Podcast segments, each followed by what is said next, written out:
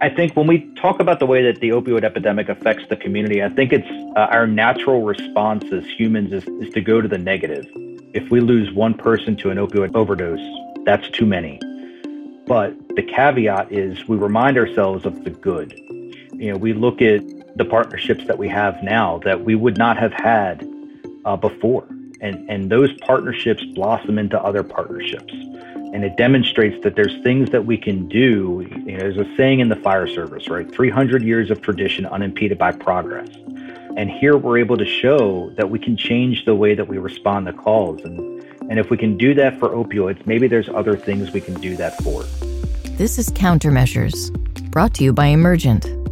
Join us as we explore the shifting, complex world of the opioid crisis in each episode, we'll hear from makers of positive change as they recount personal narratives of loss and perseverance and offer a way forward to a better future.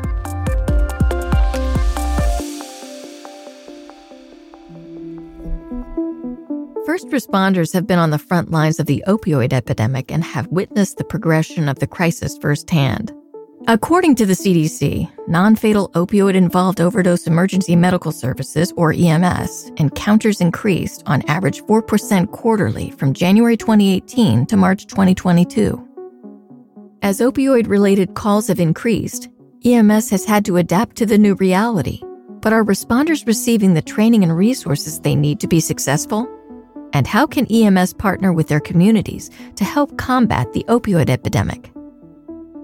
In this episode, we hear from first responders across the country about their experiences with the opioid epidemic. We uncover what they are doing in their communities to combat this crisis and what they think needs to be done. The voice you heard earlier is Matthew Burgan, a community paramedic at Frederick County Division of Fire Rescue.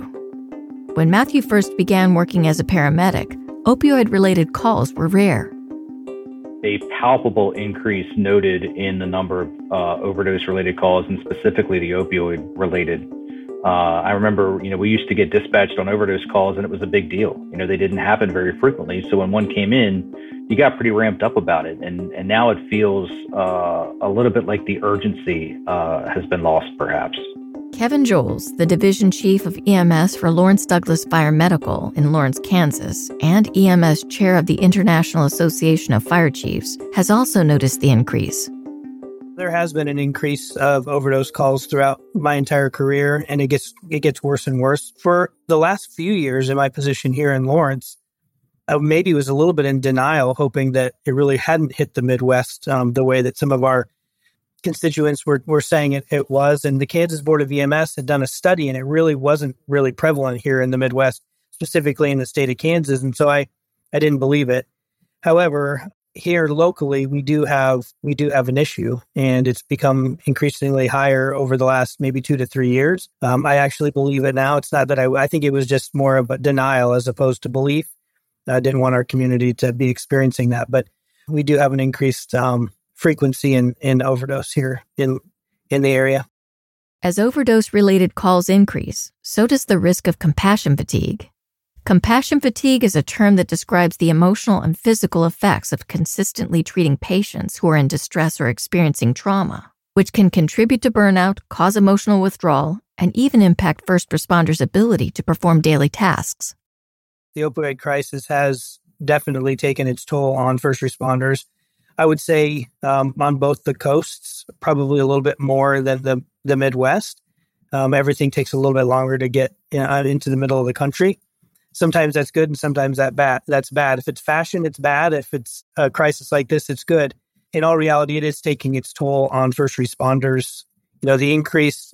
We have folks all over, all over the country that are running hundreds of calls a day in the city of overdose. I would imagine that nobody comes to work every single day thinking, I don't really care if somebody overdoses today. We want to be able to help everybody, regardless of their situation, even if we've seen them 25 times in the same month. But it does take its toll and it makes it more difficult to give the best care. But I know that the men and women across the country certainly don't start out their day hoping that they see somebody suffer. In order to combat compassion fatigue, jurisdictions like Matthews have mental health support for their responders.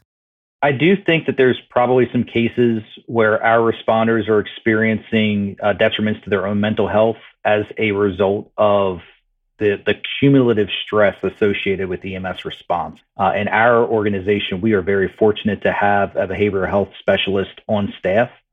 Uh, and, and she's able to interface with our responders, uh, identify when those issues are arising early, and engage with them and, and connect them to resources uh, that are specifically designed to help us. But I also recognize that we're very fortunate in that regard. And I don't know that every agency across the country uh, has that same level of access. Uh, and it makes me worried about the quality of mental health care that we're providing for our own uh, in in less fortunate jurisdictions. There's more of an emphasis being placed now on responder mental health than there ever has been, uh, but we're still not quite to where we need to be uh, as a profession. Uh, and until we can really get a grasp on the compassion fatigue uh, that our responders are experiencing. And again, I think the way to do that is through the educational element. I think we still run the risk of, of having our responders uh, trying to uh, manage in less than healthy ways, especially in those jurisdictions that don't have a very comprehensive uh, mental health program for their clinicians. Time and time again, with every interview that we do for a new firefighter, we're in the middle of a hiring process for a firefighter. We're in the middle of a process for mobile integrated health paramedics. And usually the statement that comes out of a, a new candidate's mouth during an interview is, I want to help people. And when you can't help people, or you've given all you can to help that person and they refuse, or they just can't get out of their own way, it becomes difficult. And so there are stigmas and some biases that are put on people, and it's unfortunate. But again, it's the uh, employee assistance programs and the peer support systems that we have to lean on to be able to encourage our folks that they are making a difference. Uh, they may not feel like it, but at the end of the day, they gave that person one more opportunity to to get help, and one day we can just hope that it that it helps, and um, we can continue to say I want to help people. And when that when that drive goes away, that's that's the time that you have to start thinking about maybe doing something different. EMS responders are trained to respond to a wide variety of emergencies, However, Matthew believes that many first responders don't receive adequate training on recognizing and treating opioid emergencies. I think that the training that a, a, an EMS professional receives is lacking a little bit. Uh, I look at the way that we train our new recruits in my organization. When we hire uh, a new class, it's about 25 to 30 people, and, and they go through a, a pretty rigid paramilitaristic style academy process that lasts about 26 weeks. And in that 26 weeks, the majority of the training that they're going to receive is focused on fire suppression uh, and rescue operations with a, a, a, small fraction of it focused on uh, emergency medical care. And what's uh, interesting about our profession in particular, specifically the, the fire-based EMS system, is that we train our personnel to win. 100% of the time. Uh, there's a, uh, a, a very influential speaker uh, by the name of Simon Sinek, uh, and he describes this uh, as game theory, and uh, he calls it the finite versus the infinite game. Our personnel are the finite players. We we have known objectives, we have established rules, and they don't really change. When our responders go on a call, in their mindset, they are there to to resolve that emergency and so when that doesn't happen in the case of substance use, where the focus is on recovery more so than it is on the resuscitation alone, uh, it can be a bit of a challenge. It can and be as as Simon describes it, it can be a, a bit of a quagmire because the the patients that we're treating, they're playing an infinite game. There there are no rules, there are no objectives. The the objective is to live one more day and and to stay alive long enough to get into recovery. And so when you when you put that finite player, right? The responder against the infinite player who's the the opioid use victim, you get a bit of a rub. And I think it's a, a challenge that a lot of our folks don't have a true appreciation for because we don't properly train our responders in addiction. In the typical paramedic curriculum, which is anywhere from 1,500 to 2,000 hours, you may get an eight hour session on addiction and and most of that's focused on the treatment of the overdose more so than it is that alteration in the brain chemistry and, and the way that substances affect the normal processing pathways and the decision making processes that, that people experience uh, when they are using a substance. First responders' role as vital members of their communities puts them in a position to be critical players in the fight against the epidemic. First responders across the country have partnered with community groups and advocates to ensure they are an active part of the solution. Safe Stations is a recovery support program model run out of various fire and police stations across the country. One program runs out of East Providence, Rhode Island, where John Potvin is a captain. So the Safe Stations program really was designed to be a beacon of light for folks that needed help. So we kind of thought of it as a, a beacon of hope or light in the darkness, uh, you know, for folks that are suffering. And really, we were trying to come up with a system where people could find help other than just being brought to the emergency room. And really, just a, a method to find a way to connect and increase access for folks that needed to be connected with a recovery program and just dropping them off in the emergency department wasn't doing that. So they're available 24 hours a day, seven days a week, and they're staffed with trained personnel, um, EMTs, and um, paramedics. And the whole premise and focus is to provide access. So uh, for somebody who says, you know, I'm ready now, I want to be, you know, I want to get to recovery, um, they can show up at our station. Um, they're well identified. Um, and not every community uses fire stations. Some other places use police stations. Um, but in the city of East Providence, ours are all located at fire stations. So when they arrive, basically they just say, you know, that I'm here, you know, for a safe station or, you know, basically some, I mean, obviously the, the terms that they use, you know, it's their, their own words, you know, so sometimes people say, you know, I'm here, um, you know, I have a problem and I want, I want help. So we'll do a medical screening make sure that they don't have any acute, you know, medical issues going on. And then rather than, you know, throw them in the ambulance uh, and bring them to the hospital, we will call the recovery program and they will send a recovery coach to the station. We will stay with them and then they will be connected with the help that they need. So, a safe station is important, in my opinion, for the simple fact that we're able to give somebody help who may not have the ability to make a phone call. They feel more comfortable doing it in person as opposed to over the phone. It gives them a person to talk to in person as opposed to over the phone. We have a lot of initiatives, 988 being one of them across the country, that gives people somebody to talk to in a time of crisis. And then we can connect those resources. But sometimes those people don't want to share where they're at. They're not comfortable having them come to the house where maybe somebody is feeding that abuse.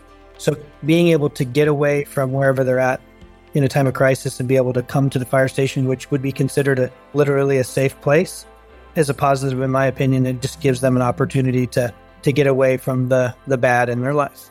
Safe stations are only one element in a much larger ecosystem of support being developed to help those with opioid use dependency and to support EMS responders.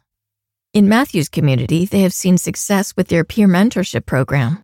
We have these tremendous relationships with so many different sectors in the community, public sector and private alike, uh, our agency, we actually do get to uh, enjoy the benefits of partnering with a peer recovery coach from our local health department. Uh, and that peer recovery coach, for people that haven't heard that term before, is somebody that has lived experience with addiction. We get to partner that peer with one of our community paramedics, and, and they go out on a unit that's sole purpose day in and day out is to respond on substance use related calls with the deliberate intent of being an added resource taking some of the burden off of the responders and leveraging the experience of that peer to help make a connection with the patient in a way that our responders simply aren't capable of doing. A lot of our folks don't necessarily have that lived experience. And if they do, it, and a lot of times it's it's very different than what the patients are experiencing that we're treating. But that peer, they've been there and, and they know what that's like. And so it's it, it, it, hits a little bit different when it comes from somebody that that understands. Uh, I almost uh, equate it to having some street cred. For me to sit and talk with a patient in withdrawal, having never experienced it myself, it's it's very hard to truly understand what that's like. But uh, when I work with a peer, you know, they've been there and they get it, And a lot of times they're using their insight to help guide my decision making process and, and my understanding of, of where the this call needs to evolve to. So that relationship is phenomenal. Uh, and the, the success of that unit is predicated 100% on that peer uh, and, and their instincts and their abilities. We are very, very fortunate to have that connection, but it doesn't just stop with our, our peers at the health department. Uh, we have connections all throughout our health department. So other other facets designed to help connect people to state Medicaid. We have uh, connections in our local homeless shelters, uh, our hospital. We have tremendous connections there, and we're able to leverage those resources when we're out on calls to help kind of navigate people away from the healthcare system that really, quite frankly, don't need to be there. In East Providence, access to naloxone has been another vital part of EMS response to opioid emergencies.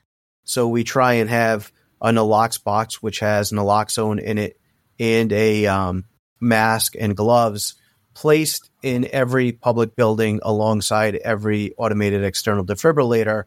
So that way, then, if somebody overdoses uh, while they're in a city building, there is access to naloxone. The other thing is uh, what we call grab and no naloxone. So we have naloxone placed in 13 locations throughout our city where it is just there in a box. You can just walk up, take it, no questions asked.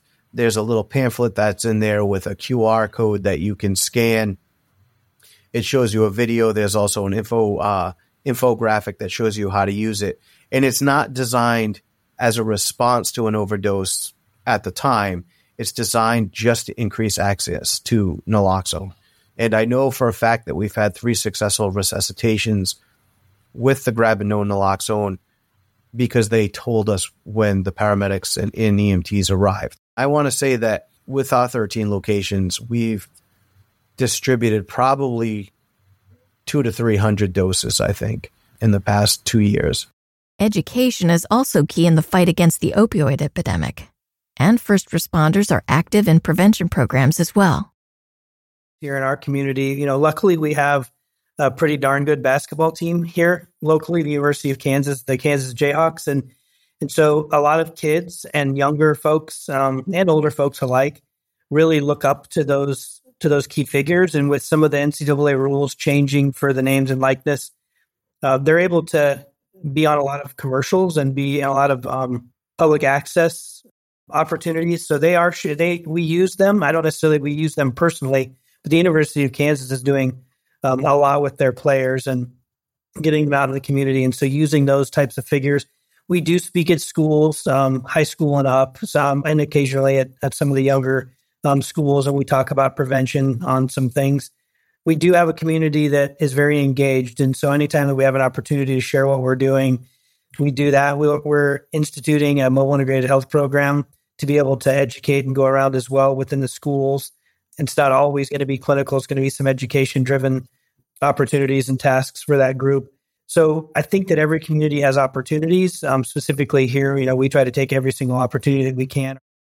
We also try and provide information on how to use safely, which again, I think a lot of times people who still have that stigma about this think, well, gee, why are you telling people how to use safely?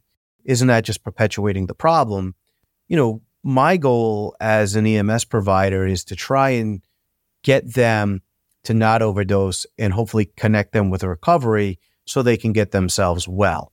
You know, unfortunately, if they overdose, then we lose that opportunity. But I think, um, sadly, some people think like, you know, you shouldn't give people tips on how to use safely. But we also, one of the components of that is we give out fentanyl test strips so that if you do use, or you know somebody that does use that you could test to make sure that what you have is actually what you think it is and it's not laced with opioid because uh, it seems like everything in our city that is bought illicitly is contaminated with fentanyl. And one other thing that we give out is uh, we have it almost looks like a a bank envelope, like one of those little cloth envelopes with a lock on it that people can lock up their prescription medication. And realistically, it's just keeping the honest people honest because you could cut it open. However, it does limit access, especially to younger folks, of prescription medication. So uh, we're really trying uh, to fight this epidemic from you know many different angles. You know, from the prevention with the community events uh, in the education. In all of these communities, there is an abundance of things being done to support first responders, community members, and those with opioid dependency. While we couldn't cover them all in this episode, we encourage you to visit the show notes to learn more about what these communities are doing. While the opioid epidemic has had lasting impacts in communities across the country, Matthew endeavors to try to see the positive changes that have happened as the understanding of opioid use and dependency increases.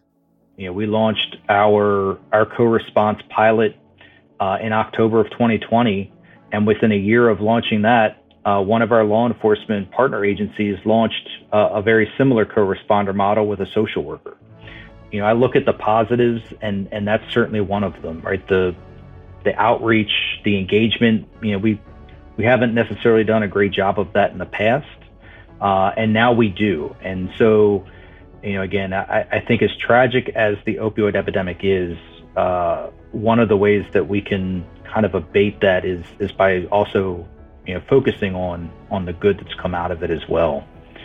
Um, we saw it with our co-response model uh, when we started interacting with our responders, they would meet the peer recovery coach for the first time. You know, on the surface, it sounds a little bit ignorant, but but there's a sentiment here uh, that that I think really hits home, right? You know, I would hear people in the field say to me all the time, "Matt, that's that's a that's a peer. They look normal," and and you know, again, on the surface, is a very ignorant comment, but it what it tells me is that they're starting to see what recovery looks like. And that's not something we're accustomed to. You know, people don't call EMS on their best days. They, they call them when the crisis is happening and they call them when uh, things have gone sideways. And so we never get to see the good. We never get to see the recovery. The only thing that our responders ever get to see is, is the result of the active addiction. And so one of the unintended consequences of our, our partnership with our peer uh, recovery program was our responders got to see success. And I think for a lot of people, getting to see that was uh, was huge. You know, it's it's again not something that we're accustomed to. So when they see a peer, uh, it validates to them, and, and the peers, to their credit, they do a huge job of validating it too.